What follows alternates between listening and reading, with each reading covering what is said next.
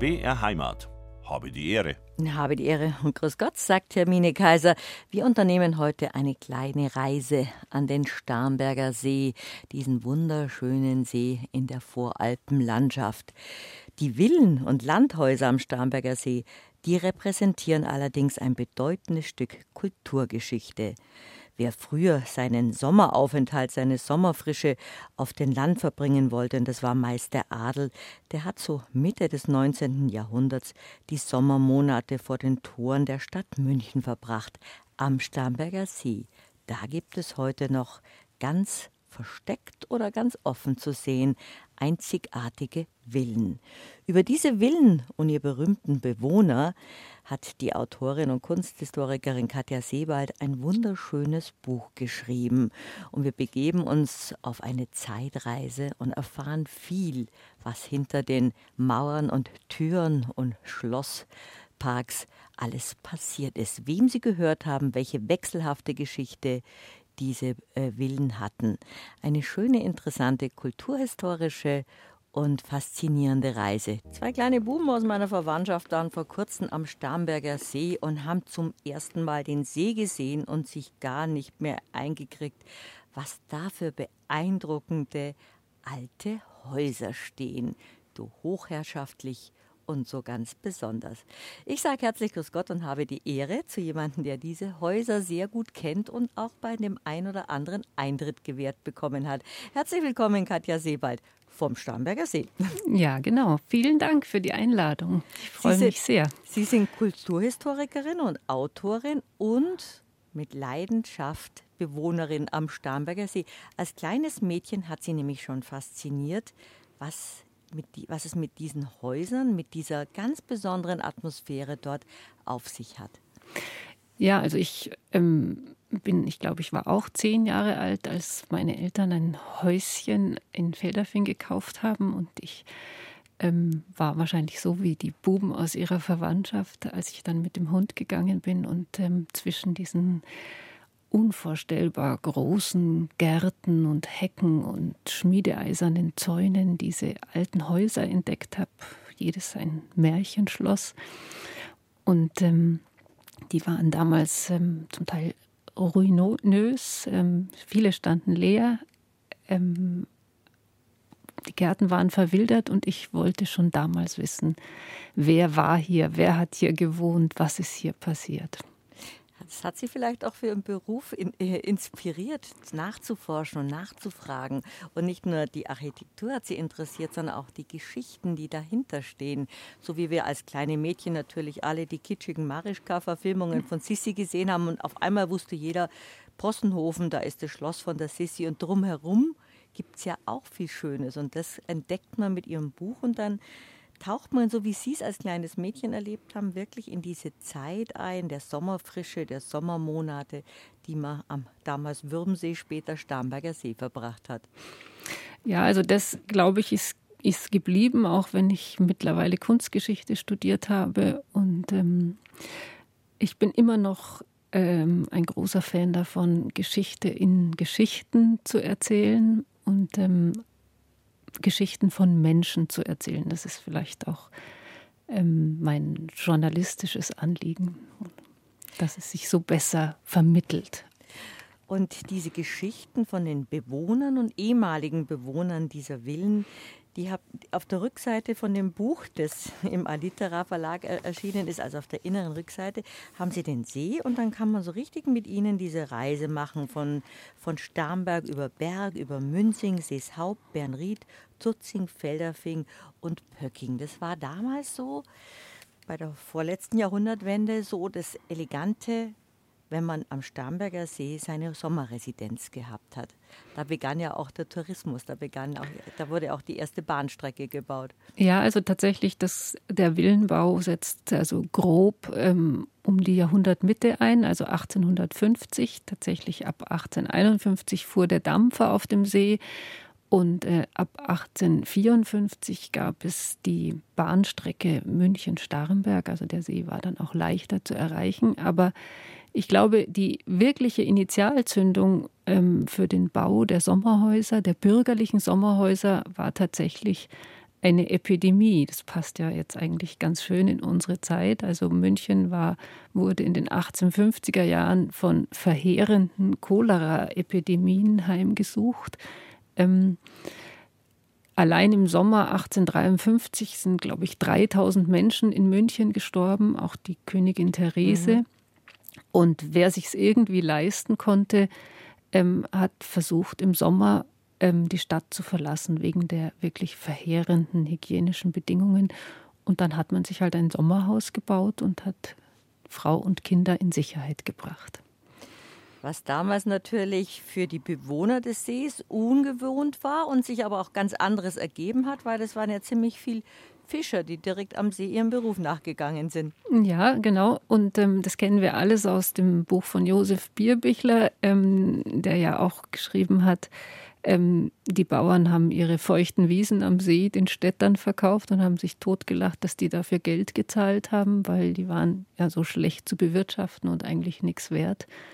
Und ähm, dann sind auf einmal die Herrschaftswillen entstanden, wie der Oskar Maria Graf immer schreibt. Im Leben, in seinem wunderbaren Buch Das Leben meiner Mutter, der ja auch im Berg am Starnberger See geboren und aufgewachsen ist.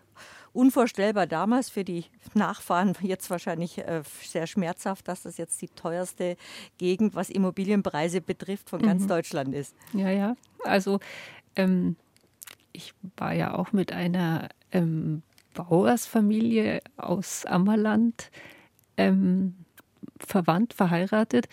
Und auch da habe ich jetzt bei der Recherche am, äh, zum Buch eben entdeckt, dass sie die ganze ähm, Wiesenzeile unten am See nach und nach verkauft haben. Und dann sind da Villen in Ammerland entstanden. Damit mussten so manche Familien leben, wo man dann so im Nachhinein sagt, Mei, das hat uns einmal gehört. Ich glaube, da gibt es in jeder Familie so genau. ein Grundstück, wo einem das Herz blutet. Sie haben gerade von der Musikkapelle Münzing erzählt und da spielen wir jetzt gleich ein Stückel. Das heißt Am Würmsee und so hat der Starnberger See ja früher geheißen. So ist es, bis 1963 offiziell. Das hören wir uns jetzt einfach an.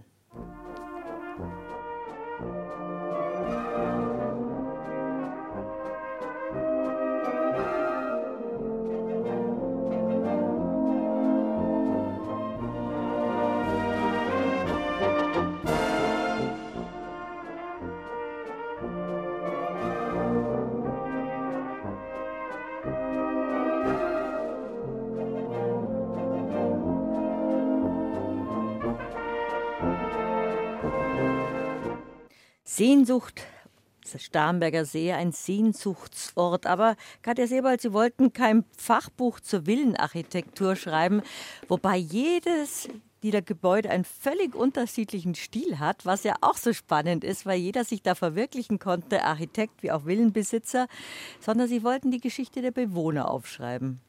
Ja, also tatsächlich ähm, ist es ja eine Auswahl, die ich notgedrungen treffen musste und ich habe versucht, ähm, eigentlich zu, die Villen so auszuwählen, dass ähm, man verschiedene Epochen ähm, erleben kann und eben sehr unterschiedliche Geschichten erzählen kann. Und ganz nebenbei ähm, begegnet man natürlich auch unterschiedlichen Architekturstilen. Das waren ja auch große Namen von berühmten Persönlichkeiten, die, die dort ihre Sommerresidenzen hatten, wenn Sie ein paar aufzählen wollen. Ähm, große Namen. Also ähm, in Starnberg war die erste Villa ähm, die Villa Almeida, die hieß aber damals noch gar nicht so, sondern ähm, Prinz Karl, der Bruder von Ludwig I., hat sie für seine Frau gebaut, oben auf, dem, auf einem Hügel über Starnberg. Ich war da ganz, stand da ganz ähm, exponiert. Und ähm, die ging dann an die Grafen Almeida, die sie 150 Jahre lang besessen haben. Ähm, das war der größte Name, würde ich sagen. Aber auch in Ammerland ähm, die Villa Schrenk-Notzing, Albert von Schrenk-Notzing, der berühmte Geisterbaron. Ähm, die Schrenk-Notzing sind ja eines der ältesten Adelsgeschlechter in Bayern. Und erbaut hat die Villa aber Gustav Siegle, ähm, ein Industrieller. Und ähm, mit der Heirat von Albert von Schrenk-Notzing und Gabriele Siegle kam also Adel und Geld zusammen. Das sind so Wechsel so interessante Geschichten, wer dort alles gelebt hat, an wen es weitervererbt wurde. Es haben sich auch die ganzen Künstler und Literaten dort niedergelassen. Das hat ja auch dann diesen Starnberger See, diesen Würmsee so aufgewertet, weil dort die gescheitsten Leute aus ganz Deutschland zusammengekommen sind und, und sich dort gemeinsam, dort gemeinsam die Sommermonate verbracht haben und viel unglaublich Schönes dort entstanden ist. Literatur, Kunst, Architektur. Ja, also ähm, man muss sich das schon so vorstellen, dass eben durch die, die äh, Sommeraufenthalte des Großbürgertums und auch der Künstler ähm, sich das Leben am See also wirklich äh, durchgreifend verändert hat. Ähm, die Bauern sind natürlich auch reich geworden, auch die Handwerker, die am Bau beteiligt waren. Und ähm, das gesellschaftliche Leben ähm, aus der Stadt ging natürlich in den Sommermonaten ähm, in den Villen am See weiter. Also man hat sich eingeladen, man hat sich besucht, ähm, man hat Feste gefeiert, man hat vermutlich auch Geschäfte gemacht und Ehen eingefädelt. Das alles ist in, hinter den Hecken am See passiert. Ein Lovis Korinth war dort, ein Gustav Meiring, ein Adolf von Hildebrand, ein Kandinsky, ein Kaulbach. Also man hat sich dort einfach getroffen. Das gehörte zum guten Ton. Genau, genau. Also sehr beeindruckend ähm, war ja auch die Villa, die Franz von Lehmbach sich ähm, kurz nach 1900 ähm, auf dem Mühlberg in Starnberg gebaut hat. Und ähm, der Malerfürst, also hat sich da ein wahres Schloss hinplanen lassen von Gabriel von Seidel. Leider hat er die Fertigstellung nicht mehr erlebt, weil er ist kurz vorher gestorben. Und das sind auch diese, diese berührenden Geschichten, die in Ihrem Buch vorkommen, dass Lehmbach sich eigentlich dort erholen sollte, weil er ohnehin schon erkrankt war und mhm. sich dann so reingestürzt hat in dieses Projekt, weil ihn diese, diese, dieses Grundstück und der See so bezaubert haben, dass er sich dann doppelt übernommen hat mhm. und seiner Witwe dann dieses schöne Anwesen in München wie auch am Starnberger See hinterlassen genau. konnte. Mhm. Genau. Ähm, ja, also er war wohl ähm, sehr involviert in, in jeden Planungsschritt. Ähm, er hat, äh, es gibt in, die Stadt Starnberg besitzt auch eine sehr schöne Entwurfskizze, wo er ähm, das Haus auch mal selbst gemalt hat, dann so wie es hätte werden sollen. Und es wurde im Lauf der Planungsphase immer größer und noch größer. Und hier noch ein großes Nordatelier und da noch ein großes Spielzimmer für die Kinder und Veranden und Türmchen und Aussichtsplätze und so weiter.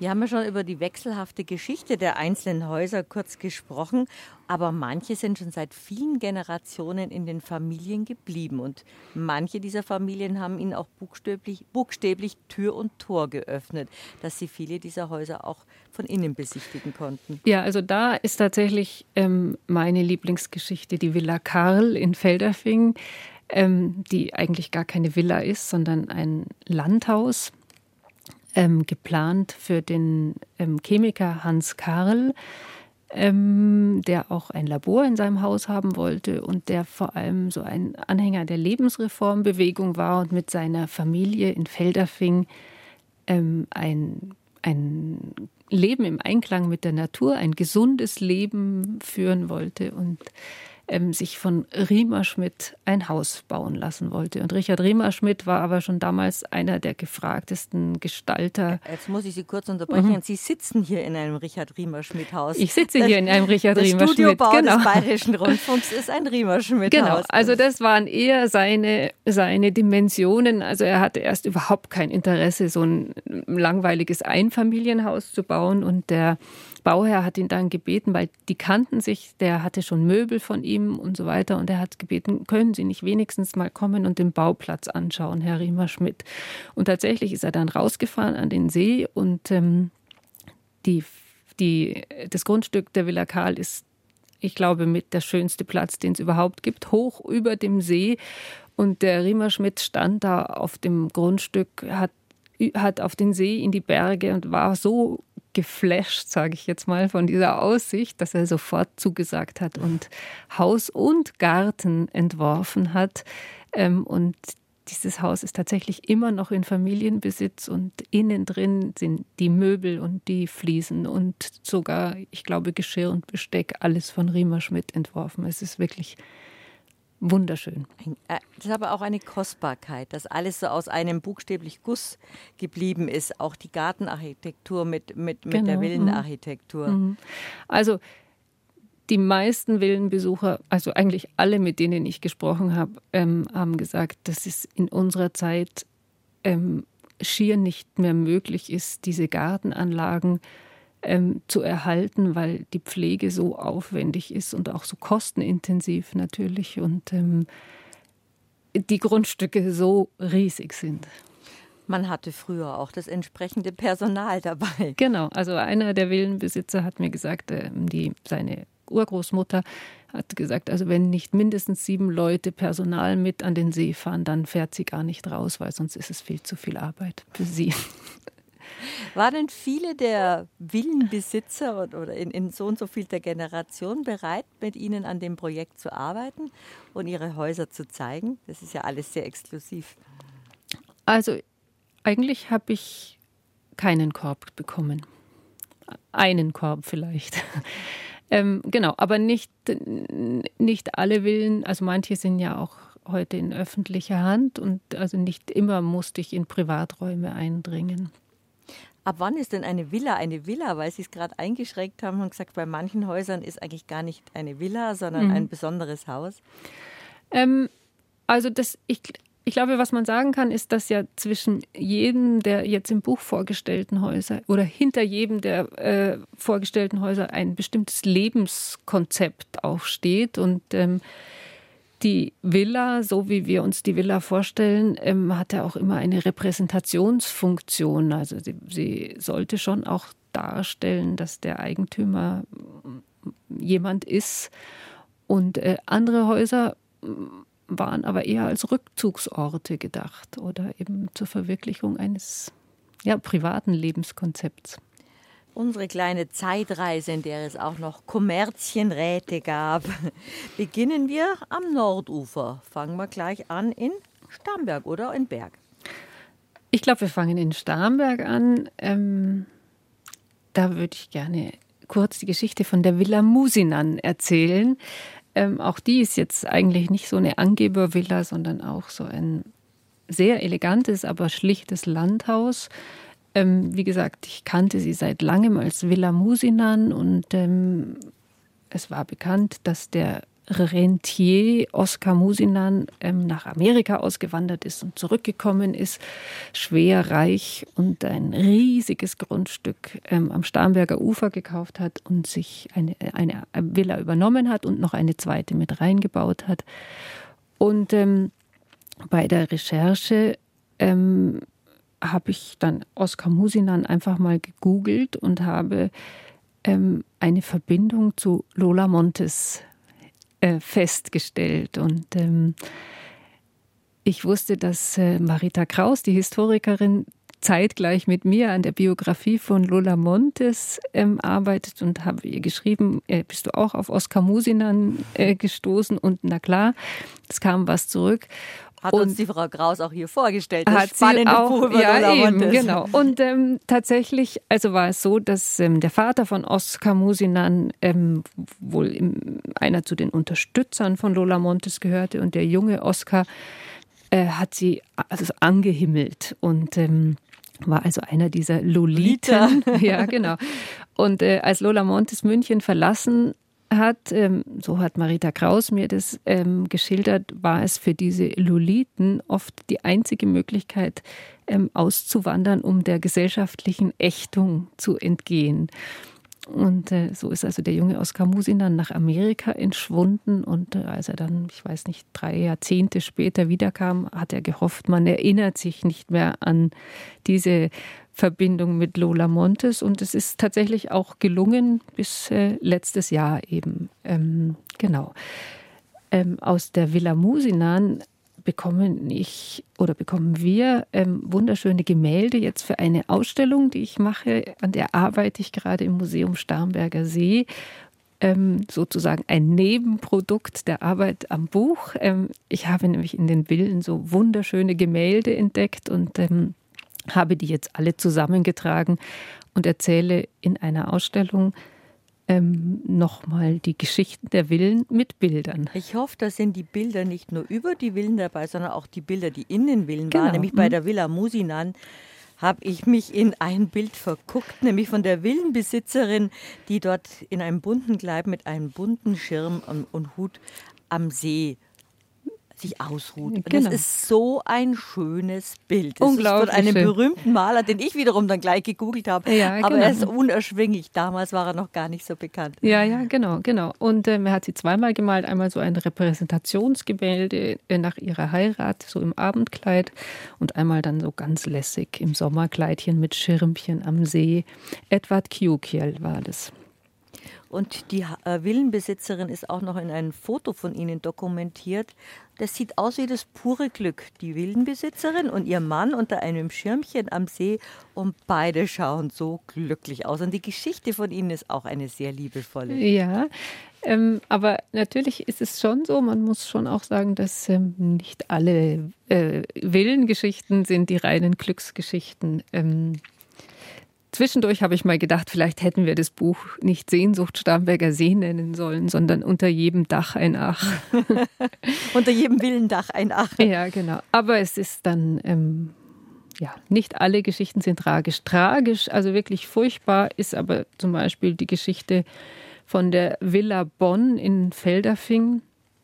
Ähm, Emma Bonn kam aus einem sehr reichen jüdischen Bankier, aus einer jüdischen Bankiersfamilie und ähm, sie hatte eine Nervenkrankheit und hat sich dann ähm, nach Felderfing zurückgezogen, hat sich dort ein Haus gekauft, hat es umbauen lassen zur Villa.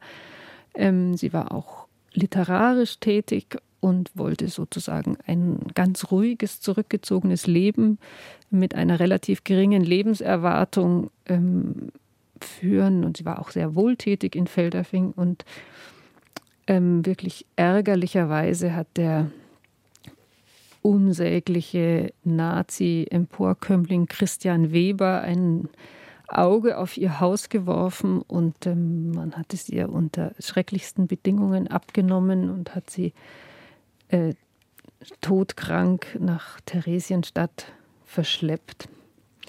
Und das sind die Villen aber auch wieder ein Spiegel, auch wenn es ein schrecklicher und trauriger ist, ein Spiegel dieser Zeit, was alles geschehen ist, so dieses Aufblühende und Aufkeimende, dass man die bessere Gesellschaft dort Willen hatte.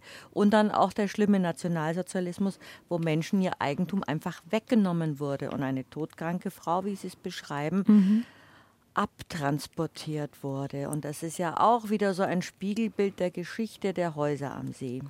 Ja, natürlich ähm, waren die Nazis auch da, wo es schön war, logischerweise. Im Fall der Villa Bonn ist es tatsächlich so, dass die Überlieferung denkbar schlecht ist. Es gibt nur wenige Dokumente zu Emma Bonn und ich habe ähm, letztes Wochenende eine erste Führung, nein, das war nicht die erste, ich habe eine Führung zu Willen in Feldafing gemacht und eine Teilnehmerin hat mir erzählt, sie ist entfernt mit der Familie verwandt und ähm, sie schreibt jetzt eine Biografie zu Emma Bonn, was mich wirklich sehr glücklich gemacht hat.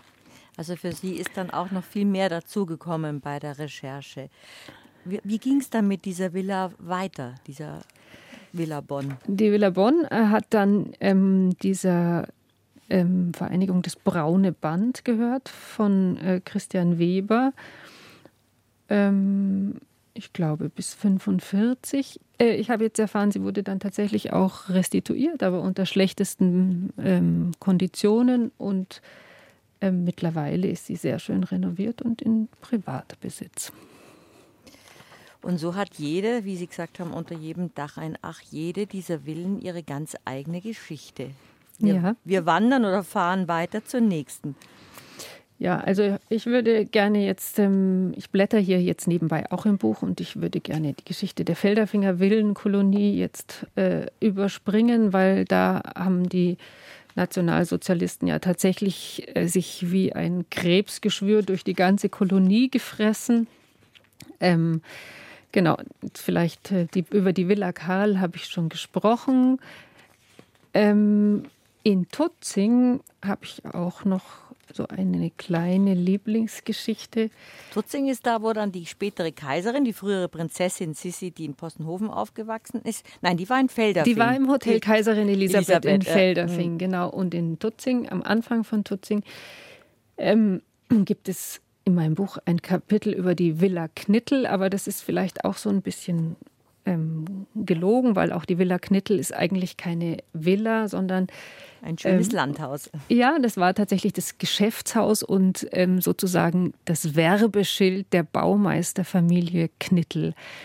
Ähm, die Knittels in, ich glaube, in fünf Generationen ähm, waren eben Baumeister und waren an sehr vielen ähm, Bauten. Also sie war, haben einfach sehr viele Villen rund um den See, also vor allem am Westufer gebaut und haben ähm, denen auch in gewisser Weise, also es gibt so einen richtigen Knittelstil.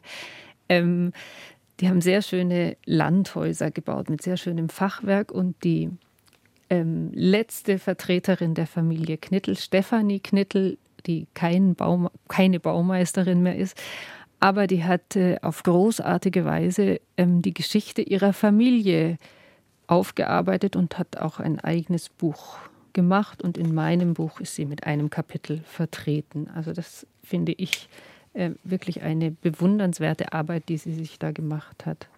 In Tutzing gibt es auch, das kennen viele Ausflügler, das berühmte Midgard-Haus, das in den letzten Jahrzehnten Gastronomie war. Aber das hat ja auch eine faszinierende Geschichte. Vor allen Dingen Ausflügler kennen die zwei berühmten Löwen ja. direkt, direkt am See. Genau. Ähm, das Midgard-Haus ähm, war ursprünglich äh, Gästehaus des Tutzinger Schlosses und ähm, war dann die Sommervilla des ähm, Schriftstellers und Ägyptologen Georg Ebers, ähm, der zu seiner Zeit im 19. Jahrhundert ähm, sehr, sehr populär war und auch sein Sohn Hermann Ebers ähm, ist mit einer Villa vertreten. Da sind wir jetzt dann schon in Seeshaupt.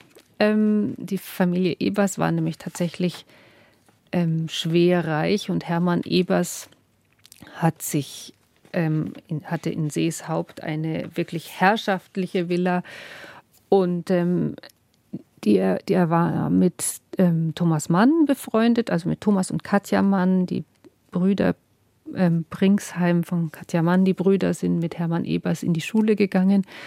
Und als ähm, die die Villa bezogen hatten, die Ebers, waren auch die Manns zu Gast und haben sich ins Gästebuch eingetragen. Ähm, und Etwas neidisch waren die. Ja, ich habe jetzt leider, ich habe jetzt leider das Zitat nicht mehr im, im, Kopf. Er hat irgendwas äh, Elegantes reingeschrieben und sie hat dann noch drunter geschrieben, leider auch neidisch. Genau, also da ähm, war es wohl so, dass die Manns auch gerne ein, eine Villa oder ein Sommerhaus gekauft hätten am See, aber dazu kam es irgendwie nicht mehr. Der Starnberger See hat alle Berühmtheiten angezogen und natürlich den großen Filmstar seiner Zeit, Hans Albers. Katja Siebert, er hatte auch eine eigene Villa die man von außen besichtigen konnte. Weil ich mich erinnere, vor 30 Jahren war ich mit Kollegen mit einem Boot unterwegs und wir haben unbedingt von außen die Hans Albers als Hans Albers und Filmfans die mhm. Hans Albers Villa äh, von außen anschauen wollen. Ja, ich glaube, man sieht sie tatsächlich nur vom See aus. Sie ist auch ähm, hinter Hecken verborgen. Ähm, Hans Albers, also die Villa Albers war tatsächlich ähm, ein Rückzugsort und zwar auch ein ganz besonderer Rücksicht, äh, Rückzugsort. Ähm, Hans Albers hatte wohl die Hoffnung, wenn er in Garatshausen wohnt, also wir müssen wieder zurück auf, am Westufer jetzt fahren, um zu Hans Albers zu kommen, ähm, dann ist er nicht mehr so im, äh, vor allen Augen ähm, mit seiner jüdischen Lebensgefährtin Hansi Burg ähm, weil er nämlich während der NS-Zeit wegen ihr ähm, auch äh, seine Karriere aufs Spiel gesetzt hat. Oder ja, so kann man das, glaube ich, schon sagen. Er hat sich offiziell dann von ihr getrennt ähm, und hat aber schon 35 ein Haus in Garatshausen gekauft ähm, und es umbauen lassen und äh, hat dort sozusagen heimlich äh, weiter mit ihr gelebt. Ähm, Sie musste aber natürlich trotzdem ähm, emigrieren ähm, und kam dann 1945 als ähm, britische Soldatin, glaube ich, zurück. Äh, die Geschichte ist oft erzählt, dass sie, dass es dann da eine neue gab, die mit Hans Albers im Haus war, der sie dann, glaube ich, fünf Minuten Zeit gegeben hat, um das Haus zu verlassen. Und dann ist sie wieder eingezogen. Und Hans Albers und seine Hansi Burg haben dann nach dem Krieg dort in der Villa Albers weitergelegt, mhm. gelebt. Und sie erzählen auch eine Geschichte, wie Albers das ganz geschickt kaschiert hatte, dass er am Steg gesessen ist und ziemlich viel Alkohol getrunken hat, ohne dass es seine Hansi gemerkt hat. Ja, also ich glaube, das war wohl ähm, ein, ein Problem, dass er gerne viel getrunken hat. Und diese äh, Anekdote, also wirklich jeder Tutzinger Garazhauser ähm, kann aus seiner Familie da eine Begebenheit erzählen, dass jeder Handwerker, der da hingekommen ist, von ihm zum Trinken genötigt wurde. Also diese äh, Episode findet man überall und auch eben diese Geschichte, dass er in einem karierten Bademantel ähm, am Steg unten neben seinem Bootshaus saß, offiziell beim Angeln, aber an der Angel hing eine Flasche Schnaps im Seewasser und ähm, er hat also dann äh, unbemerkt von Hansi Burg diese Flasche äh, geleert im Lauf des Tages und ähm, er hat dann sich seine, den Nachschub auch mit dem per Boot bringen lassen und hat den irgendwo unter oder im Bootshaus gelagert. Das war ganz ungewöhnliche Flaschenpost dann bei Hans mhm. Albers.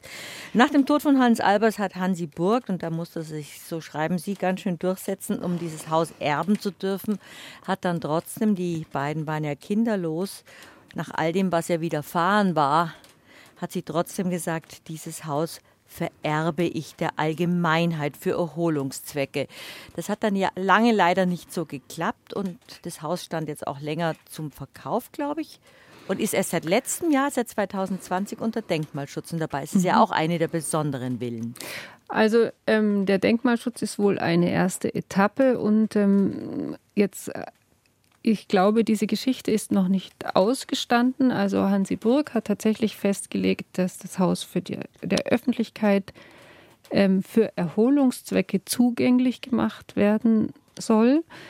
Ähm, tatsächlich ist es aber so gewesen, dass die Bayerische Landesanstalt für Fischerei in die Albersvilla eingezogen ist und dort eine Versuchs- und Ausbildungsstation hatte und äh, Seminare für angehende Fischer veranstaltet hat, lange Zeit.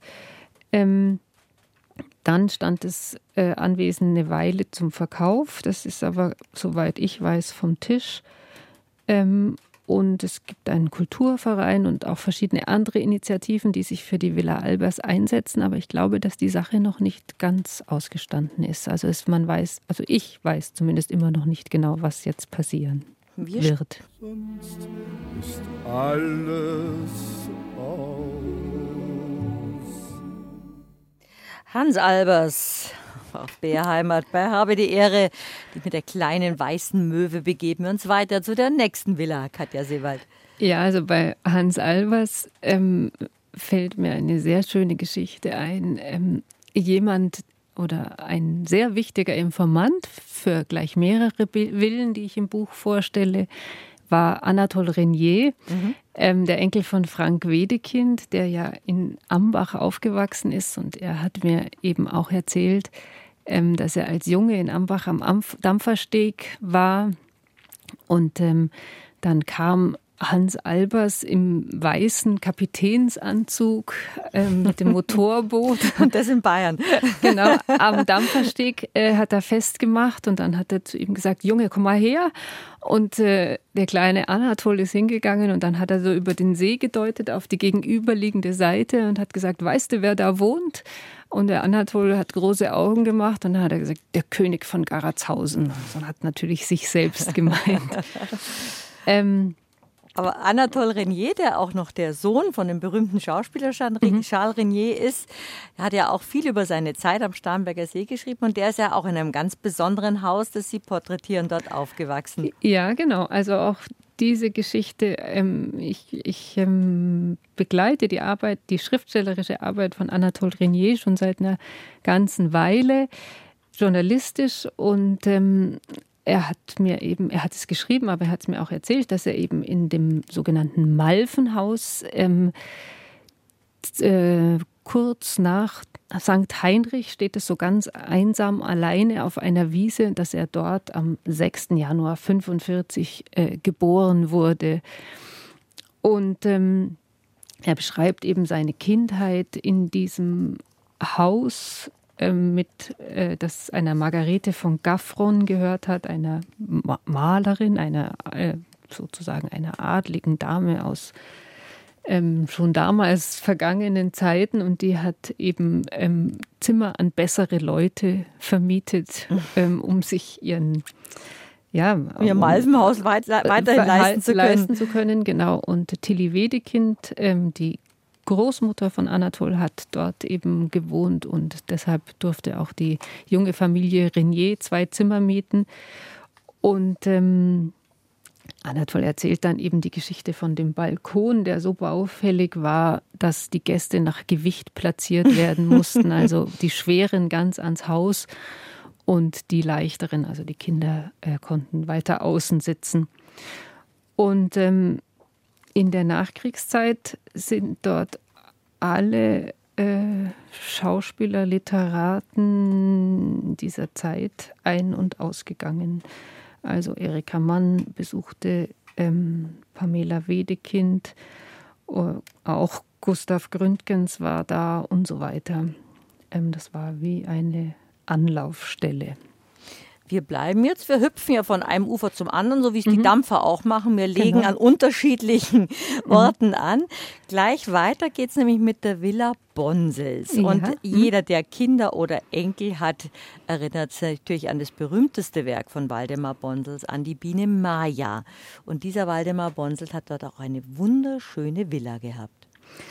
Ja, also in Ambach. In Ambach. Also das war tatsächlich ähm, ein Kapitel, das ich gar nicht gern geschrieben habe. Das habe ich lange vor mir hergeschoben, weil auch ich bin natürlich ähm, mit der Biene Maya aufgewachsen und ähm, ähm wollte mir eigentlich diese schöne Kindheitserinnerung nicht verderben. Ähm, ich kenne auch die Villa Bonsels, die kennt wahrscheinlich jeder, der schon mal um den Starnberger See geradelt ist oder dort in Ambach spazieren gegangen ist, weil das ist die Villa hinter diesem wunderschönen ungarischen Tor, die aber noch vom das Tor stammt noch vom Vorgänger und Bonsels, der eben mit der Villa, mit der Biene Maya reich geworden ist, hat sich also 1919 äh, diese Villa gekauft angeblich ohne sie überhaupt von innen besichtigt zu haben und ähm, hat dort weitere Bücher geschrieben. Ähm, ich habe das Kapitel nicht gern geschrieben, weil man sich mit, also es ging nicht anders, als sich mit dem Antisemitismus von Waldemar Bonsels auseinanderzusetzen, ähm, der wohl auch sein Fähnchen nach dem Wind gedreht hat und ähm, ja ein Karrierist war, wie vielleicht sehr viele, aber eben auch antisemi offen antisemitische Schriften veröffentlicht hat. Ähm, und das ungarische Tor, da rätselt ja jeder, der in Ambach da am Seeufer entlang spaziert, was auf einmal dieses hölzerne Tor bedeutet, das so gar nicht zu dem Stil des mhm. Voralpenlandes passt. Also ähm, der Besitzer, der war Bela Ben Schur. Ich hoffe, ich spreche den ungarischen Namen richtig aus. Und der ähm, für seine, ich glaube, für seine zweite Frau, die eben auch aus Ungarn kam und ähm, so Sehnsucht nach der Heimat hatte, dieses Tor, dieses äh, wohl traditionelle Tor errichten lassen hat und ähm, die Inschrift, ähm, die ich jetzt nicht wörtlich zitieren kann, aber äh, sie lautet, also die ungarische Inschrift lautet so sinngemäß, ähm, wenn du eine gute Seele hast, komm herein und wenn du böse bist, dann bleib draußen. Über Oskar Maria Graf müssen wir sprechen, Frau Sebald, wenn wir über den Starnberger See sprechen. Er hat in Berg gelebt, er ist dort geboren und aufgewachsen, aber nicht in einer Villa, sondern er war der Bub von den Bäckern und die haben oft die Villen beliefert. Und der kleine Oskar Maria Graf hat dann die Semmeln und Brezen ausgetragen. Ja, also ähm, Oskar Maria Graf ist ganz wichtig für mich, ähm, weil wann immer ich wissen möchte, wie es früher war am Starnberger See, äh, greife ich zum Leben meiner Mutter oder zu seinen anderen Büchern und ich werde fast immer fündig. Und ähm, ich wollte, ich habe ja schon ein Buch über Oskar Maria Graf und Berg geschrieben, aber ich wollte ihn unbedingt auch in diesem Buch haben und die Villa Knecht, über die ich jetzt erzählen will, die steht in Berg direkt unten am Seeufer neben dem Dampfersteg ähm, und die Villa Knecht ist eigentlich nur in meinem Buch, weil ich über Oskar Maria Graf schreiben wollte. Und ähm, hier will ich jetzt ganz einen kleinen Satz vorlesen. Ähm, Oskar Maria Graf kam nämlich, wenn er, also er hat ja nur bis äh, 1911 in Berg gelebt, also nur als Kind. Und wenn er später seine Mutter besucht hat, dann kam er immer mit dem Dampfer von Starnberg nach Berg, ist ausgestiegen und er beschreibt dann ähm, den Weg hoch und da kam er eben auch an der Villa Knecht vorbei. Und über das Fräulein Knecht ähm, schreibt er, das war eine große, hochbusige, immer sehr auffällig gekleidete Dame, die wo immer schon von weitem geduftet hat. Sie hat blitzende Halsketten umgehabt, ihre Hände waren voller Ringe. Jeden Tag ist sie durch das Dorf stolziert und hinter ihr her liefen zwei ganz kleine, langhaarige Schoßhunde. Ähm, ich finde, allein an, diesen, an dieser kurzen Passage sieht man schon dieses Aufeinandertreffen von den Dorfbewohnern und den Herrschaften aus der Stadt. Also das waren wirklich zwei Welten. Mhm. Und ähm, an anderer Stelle schreibt äh, Graf eben auch, ähm, dass die Kinder aus Berg, also von klein an gewohnt haben. Unser Dorf ist äh, Dampfschiffstation gewesen, hat ein Schloss und einen Park und das Königshaus war im Sommer da. Deshalb sind sie von klein an zur Freundlichkeit erzogen worden und haben immer ordentlich gegrüßt und ähm, waren nicht so wie die Kinder aus den etwas abgelegeneren Dörfern, die also die äh, vornehmen Herrschaften immer angestarrt haben und den Mund nicht aufgekriegt haben. Und ähm, ich finde, das ist eigentlich so, ja, ich finde, das ist ein. So typisch für, für diese Zeit für damals, diese wo Zeit wir gerade sagen, die genau. zwei Welten aufeinander geprallt sind. Genau, genau. Und ähm, ja, und also in, der, in diesem Kapitel über die Villa Knecht geht es eigentlich nur darum, wie, wie ähm, die, dieses, um dieses Aufeinandertreffen und auch ähm, Oskar Maria Graf schreibt dann, dass also die wildesten Gerüchte im, äh, durchs Dorf gingen, dass es da angeblich ähm, irgendwie goldene, goldene Aborte, glaube ich, oder samtgepolsterte Aborte und äh, golddurchwirkte Vorhänge und also eine unvorstellbare Verschwendung in diesem Haus gegeben hat. Und später, ähm, also die Bäckerkinder mussten ja morgens äh, Semmeln austragen, zu Fuß sehr weit, um auch im Winter zum Teil weit gehen. Und ähm, der Bruder von Oskar Maria Graf, Maurus, hat also eines Morgens an einem Winterabend entdeckt oder Novemberabend, dass da die Jalousien offen sind und Licht ähm, ähm, in der Villa brennt, obwohl die Herrschaften schon gar nicht mehr da waren. Und dann hat man das festgestellt, da ist eingebrochen worden und das ganze Haus ist verwüstet worden. Und das war irgendwie so eine Hehlerbande, die da ähm, das ausgeraubt hat. Aber hinter der Hehlerbande steckte auch wieder jemand, der mit der Familie Graf zu tun gehabt hat? Ja, also ausgerechnet die ehemalige Markt ähm, Markt aus dem Bäckerhaus war, glaube ich, die Rädelsführerin oder so. Ganz, so ganz genau bringe ich es jetzt nicht mehr zusammen. Die Villa Knecht ist eine sehr auffällige Villa in, in diesem berühmten Gelb, was mhm. man auch bei österreichischen Bauten oft dieses Schönbrunner Gelb sieht. Was wir schon in der ersten Stunde besprochen haben, jeder Baustil der unterschiedlichen Villen ist völlig anders. Manche, die Sie, wo Sie, Frau Sebald, sagen, die sind eigentlich im eigentlichen Sinne keine Villen, sondern mhm. schöne Landhäuser. Und dann steht wieder so was Herrschaftliches wie auch am, am Garten Gardasee in der alten Villengegend stehen könnte. Ja, also ähm, über die Villa Knecht habe ich tatsächlich auch geschrieben, dass sie eben sehr ähm, italienisch ist und ähm, eine Besonderheit ist auch wirklich, also wenn man an der Straße vorbeigeht, würde man vielleicht vorbeigehen, weil das ist da alles relativ eng, aber sie ist ganz auf den See ausgerichtet und ähm, dieses Foto, das wir im Buch haben, ähm, da bin ich sehr glücklich drüber, weil mein Mann äh, ist tatsächlich in der Mittagspause, die Sonne hat gescheint, er ist in der Mittagspause schnell an den See runter und ist mit dem Stand-up-Paddleboard und der kompletten Kameraausrüstung rausgepaddelt, weil das Wetter so schön war und hat die Villa Knecht in der im Sonnenlicht, Son im Sonnenlicht fotografiert. Und, ähm, der, und es muss Wind gewesen sein, weil die bayerische Fahne weht. Ja, genau. genau. Also es ist wirklich ein sehr schönes Bild geworden. Und ähm, das war also schon eher jetzt eine repräsentative Villa, ähm, vermutlich von der Hotelbesitz, also von der Besitzerin des ähm, Schlosshotels, das direkt daneben war.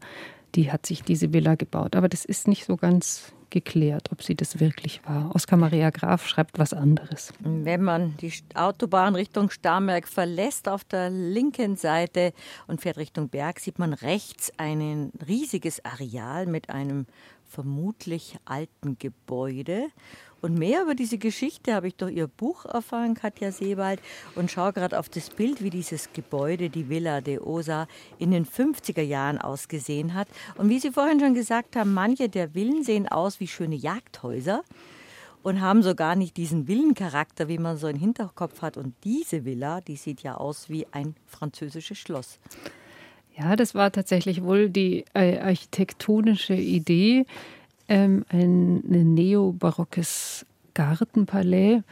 Ähm, Architekt war Ernst Heiger und die Bauherrin war Augusta de Osa, die Witwe des kolumbianischen Botschafters in Paris, ähm, die sich also 1909 eine Villa am Starnberger See bauen ließ. Ein unglaublich elegantes Gebäude, ähm, das halbkreisförmig um eine Terrassenanlage ähm, sich so angeordnet hat, zentral ein kreisrunder Raum und darüber unter einer Kuppel eine Kapelle. Sie war wohl sehr religiös.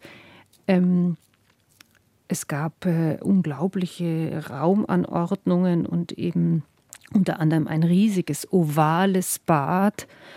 Und äh, auf der Rückseite liefen so, so kleine ähm, Gänge äh, für die Dienstboten, die also dann in die Herrschaftsräume äh, durch Tapetentüren kamen, auch kleine Wendeltreppen. Und ähm, die Villa de Osa, ähm, deren Geschichte ich so ansatzweise kannte, ähm, darüber wollte ich unbedingt schreiben. Es war aber jetzt eine der Villen, ähm, wo ich die Eigentümer kontaktiert habe. Aber die Villa de Osa war lange eine Klinik und ist jetzt gerade so in einem Umwandlungsprozess und deshalb ähm, war es nicht möglich hineinzukommen, Fotos zu machen und, und so weiter. Aber das dann war hatte die ich Klinik vom Leibarzt von Franz Josef Strauß genau, gewesen. War da war sie aber schon so umgebaut. Ja, aber sie wurde immer mehr umgebaut und als ähm, kein weiterer Umbau oder Anbau mehr möglich war, wurde der Klinikbetrieb aufgegeben. Ähm, und da war es jetzt wirklich ein Glücksfall, dass ich die beiden Töchter kannte äh, von dem Arzt äh, Heinz Banaski, der, in der, der die Villa de Osa in den 50er Jahren gekauft hat und da eine Klinik äh, gemacht hat und da so eine neuartige Entgiftungskur äh, für Stars entwickelt hat, die dort, also es letztlich ähm, haben die Töchter mir erzählt, es war nichts anderes als eine Entziehungskur. ähm, auch äh, Hans Albers war öfters bei Banaski ähm, Patient und er ist tatsächlich auch dort gestorben. Und diese, die Töchter ähm, haben mir eben erzählt, dass sie als Kinder immer durch diese Gänge gelaufen sind und dass es sehr gruselig war in dieser Villa und es gab auch einen Raum, den man nicht betreten durfte, ähm, weil nämlich in diesem Raum ein schrecklicher Mord geschehen ist. Und ähm, es war so, dass ähm, die Villa beschlagnahmt war und ich sage jetzt mal, ähm, um 1950 konnte die Familie de Osa, also nicht mehr Auguste, sondern ihr Sohn, ähm, das Haus wieder übernehmen und ähm, sie haben es renovieren lassen, sind eingezogen und ähm, dann gab es tatsächlich einen Mord und äh, ich kann es vorwegschicken, es war der Gärtner, der sich also über diese Tapetentürchen, Wendeltreppchen Zugang ähm, zu, äh, zu den Räumen verschafft hat und die ganze Familie mit einer Axt ermordet hat. Und ähm, nur weil dieser schreckliche Mord da drin geschehen äh, ist, war es überhaupt dem Banaski dann möglich, das Haus zu kaufen, weil es wollte niemand haben und ich glaube, er hat es dann für 100.000 Mark gekauft. Ähm, diese Geschichte von dem Mord, die konnte ich dann relativ lückenlos endlich im Gemeindearchiv in Berg recherchieren, wo es alte Zeitungsartikel gab. Aber solche Fragen, ähm, welche Farbe hatte denn dieses ovale Bad, äh, konnten mir die Töchter äh, ähm, tatsächlich ähm, beantworten.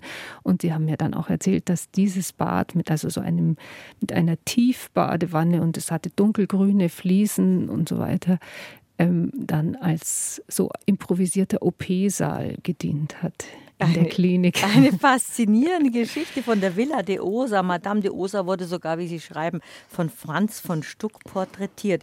Was aber mit Abzug dann des Leibarztes von Franz Josef Strauß auch verschwunden war, waren diese kostbaren Zwingen am Fuß der Freitreppe. Also manche kulturhistorisch interessanten Dinge sind mit ihren Bewohnern dann verschwunden. Eine kleine, nein, große Kostbarkeit im Fünfseenland ist die Villa Himsel, Katja Seewald. Ja, man kann gar nicht über die Villen am Starnberger See sprechen, ohne die Villa Himsel zumindest mal erwähnt zu haben. Ähm, auch, ich glaube, auch die kennen wahrscheinlich die meisten. Auch dieses Haus sieht man besonders schön vom See mit seiner bemalten Fassade. Man könnte so an ähm, Lüftelmalerei wie in Oberammergau denken, aber tatsächlich ist es im Berg. Ist es im Berg und ähm, in Leoni, um genau zu sein. Und die vermeintliche Lüftelmalerei sind sehr elegante Wandmalereien von Kaulbach.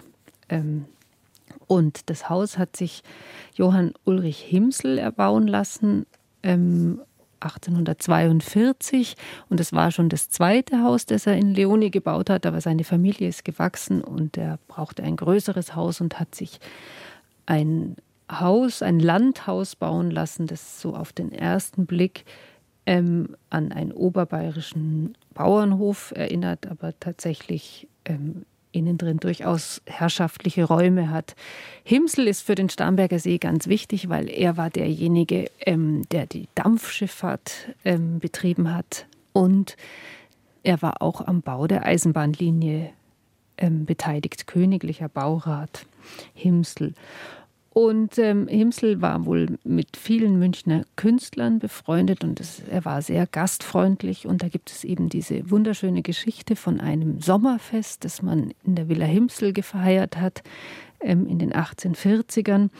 Und äh, eine große Mode des 19. Jahrhunderts waren so ähm, ähm, Künstlerumzüge, ähm, für die man sich so improvisiert, verkleidet hat, sich einen Vorhang umgehängt hat und, und vielleicht eine ähm, Blumenvase auf den Kopf äh, gestülpt hat, um dann irgendeine mythologische Figur darzustellen. Und äh, das gab es wohl auch auf diesem Fest. Da gab es also so einen Umzug, wo die einen den Frühling, die anderen den Sommer, die nächsten den Herbst mit äh, Bacchus und so weiter. Und die vierte Gruppe dann den Winter dargestellt haben und ähm, so die Überlieferung am Ende, äh, zu später Stunde hat der Himsel dann gesagt, es ist doch schade, dass man solche Momente nicht festhalten kann. Und ähm, dann haben die Künstler gesagt, es ist doch kein Problem, wir malen dir das Fest ins Tre Treppenhaus. Oh, wie schön. So die Überlieferung. Und ähm, es war wohl wirklich das Hu, das Hu der Münchner Maler ähm, im 19. Jahrhundert zu Gast, also Kaulbach, äh, Zimmermann, äh, Rottmann und so weiter. Und Kaulbach hat also dann ein Bildkonzept gemacht und dann haben sie eben Frühling, Sommer, Herbst und Winter an die Wände gemalt und äh, oben drüber Helios mit dem Sonnenwagen und es gibt dann noch Monatsbilder und ähm, äh, Tageszeitenbilder. Und ähm, das ist wirklich also eine, eine einzigartige kunsthistorische Kostbarkeit, die seit äh, ja, bald 200 Jahren in diesem Haus ähm, gehütet wird. Und ja. ich sehe gerade die Fotos in Ihrem Buch und mhm. es ist eine Kostbarkeit, wie man sonst nur in großen, in großen äh, Häusern findet, ja, wie zum Beispiel genau. den Pinakotheken oder im Lehmbachhaus es ist völlig unbeschädigt gewesen oder steht es restauriert, weil es ist ja ein Wohnhaus, muss man ja auch bedenken. Ja, also es ist, war immer in Privatbesitz ähm, und es ist frisch renoviert. Ähm, aber ich durfte tatsächlich, ich kannte diese, dieses Treppenhaus natürlich aus Abbildungen, aber ich durfte, wir durften tatsächlich hinein und es ähm, fotografieren. Und ich war wirklich erstaunt. Die Eigentümerin hat uns gesagt, ähm, dieses, dieses Treppenhaus mussten sie kaum restaurieren und das Haus war aber für einige Jahrzehnte eine, eine Fremdenpension gewesen im 19. Jahrhundert, bis ins 20. glaube ich weit. Und es schaut frisch wie am ersten Tag aus. Da bekommt man aber, glaube ich, schon Gänsehaut. Ja, Nicht also nur als Kulturhistorikerin, wenn man dann sagt, das sind Gemälde von Kaulbach und, mhm. und, und, die sind einfach in einem Privathaus, die sieht man sonst nur in Museen und Galerien. Ja, also das war wirklich ein Gänsehautmoment und ähm, steht natürlich unter Denkmalschutz, ähm, aber es ist auch kein Lichtschalter, keine Steckdose, keine Lampe an der Decke, sondern nur so eine Stehlampe, um das zu beleuchten. Also es wird sehr gut gehütet, dieser Schatz. Also keine Sünden wie aus den 50er und 60er Nein. Jahren, wo viele, wo auch manche leider von diesen schönen Villen, über die Sie schreiben, auch zerstört und abgerissen wurden. Mhm. Also das Himselhaus hat Glück gehabt. Ich will dabei sein, wo es gilt, etwas zu schaffen, soll Ferdinand von Miller gesagt haben. Er ist der Schöpfer der Bavaria, dem Wahrzeichen der Stadt München.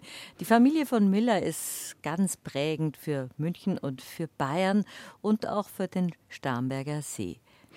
Ja, also die Geschichte der Familie von Miller ist natürlich schon unzählige Mal, Male erzählt worden. Ähm, man kann sie nur nacherzählen.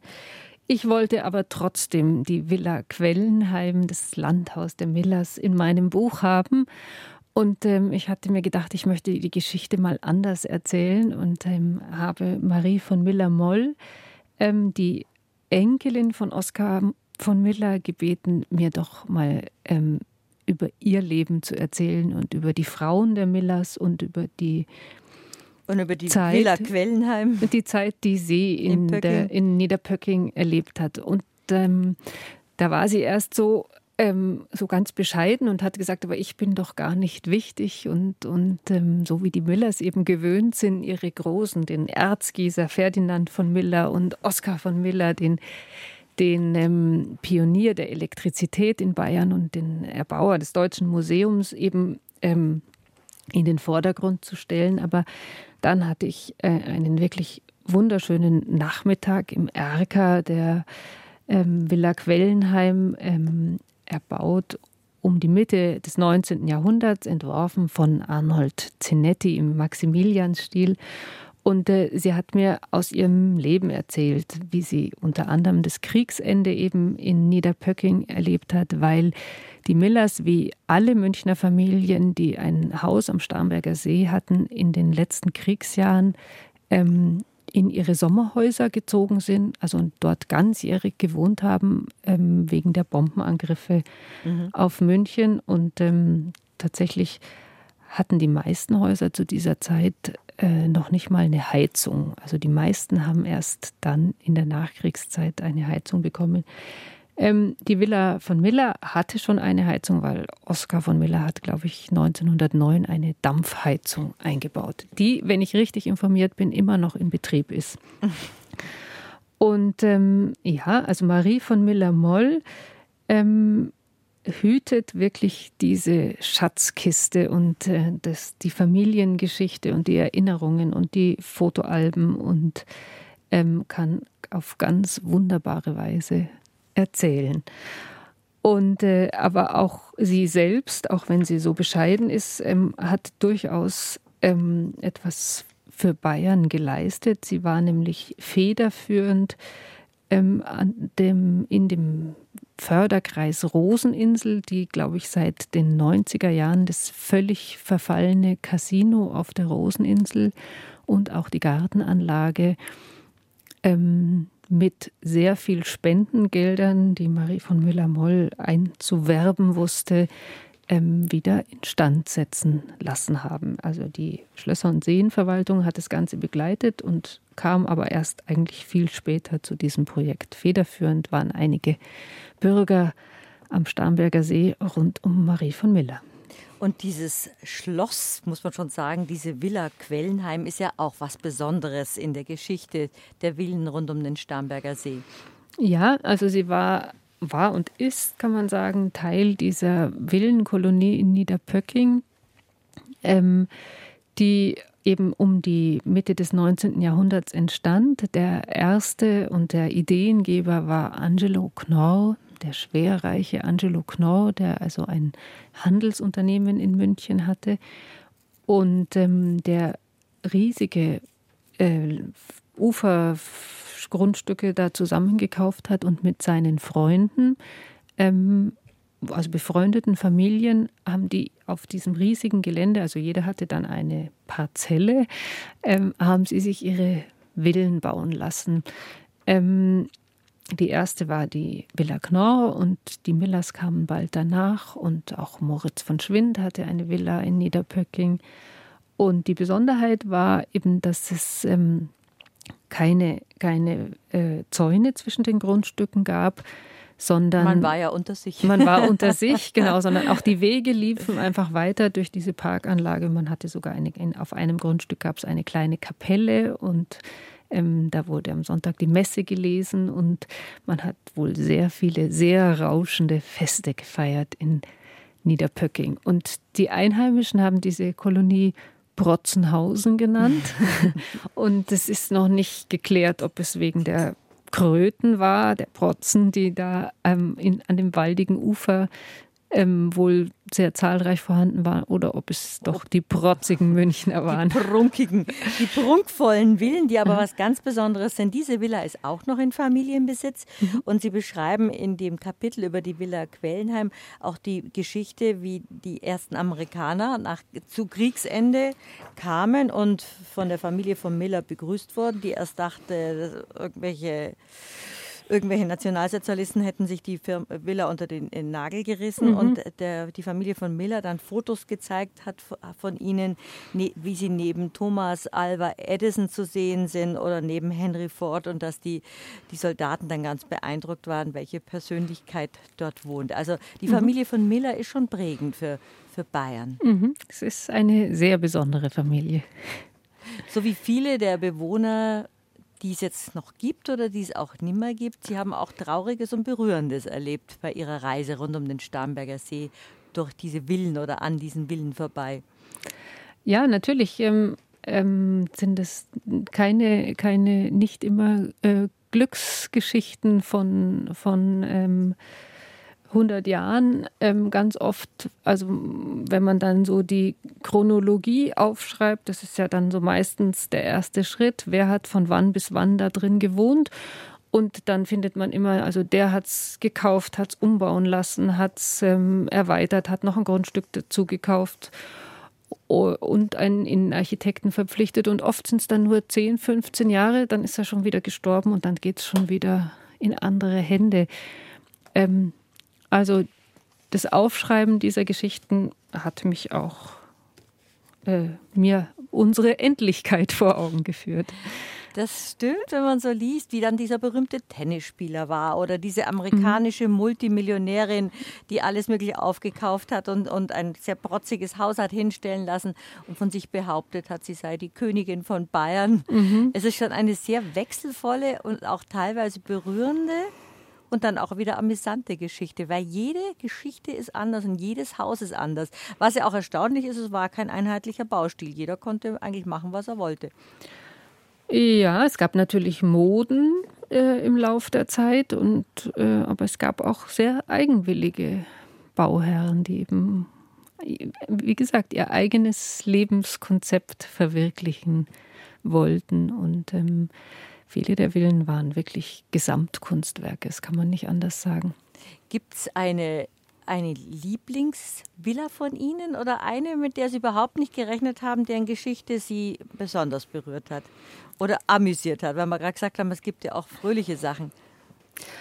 Äh, es ist jetzt keine fröhliche Sache, aber eine Villa, die ich gerne noch gesehen hätte, ist ähm, die Villa Andreje in Felderfing die wohl in der Nachkriegszeit, selbst das weiß man nicht genau, die einen Quellen sagen, sie ist abgebrannt, die andere sagen, sie ist abgerissen worden für den Bau der Fernmeldeschule, ähm, die in den 20er Jahren entstanden ist. Und ähm, ich hätte sowohl gerne die Bewohner kennengelernt, ähm, Fritz André war mit ähm, Edith Rathenau verheiratet und das muss eine unglaublich kultivierte Frau gewesen sein, eine sehr kluge, intellektuelle Frau.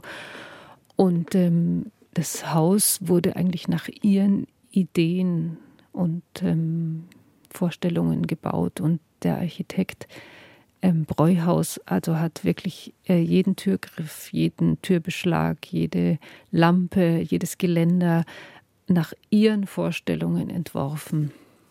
Diese Villa hätte ich gerne noch gesehen. Ich kenne sie nur aus Bildern.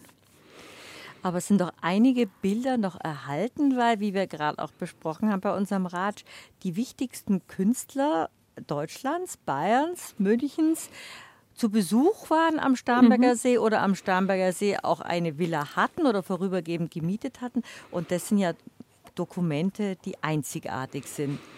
Ja, also tatsächlich ähm, gibt es Dokumente, die ähm, uns zeigen, wie die Villen früher ausgesehen haben. Also zum Beispiel das Titelbild des Buchs ähm, ist ein Gemälde von Gabriel von Max, der ähm, eine Villa in Ammerland besessen hat und äh, der sie auch gemalt hat an, vom Kahn aus an einem schönen Sommertag, vielleicht um 1880, 85 rum.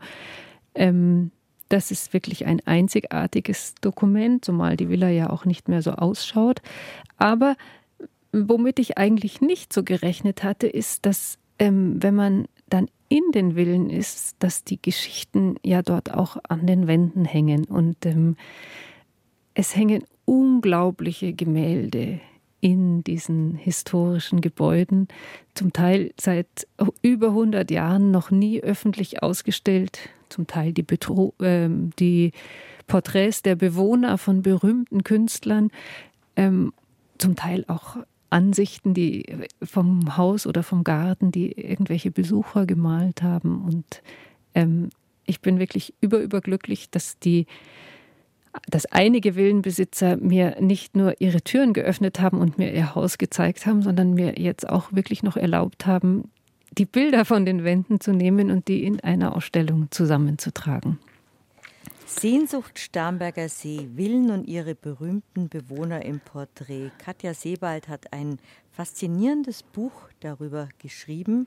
Erschienen ist es im Alitera Verlag und ich bedanke mich sehr herzlich, dass Sie uns auf diese schöne Reise mitgenommen haben. Das ist wirklich ein Buch zum Durchblättern, zum Lesen, zum Nachlesen und zum Verweilen. Eine schöne Zeitreise. Ich bedanke mich für Ihren Besuch. Ich bedanke mich noch einmal für die Einladung. Vielen Dank.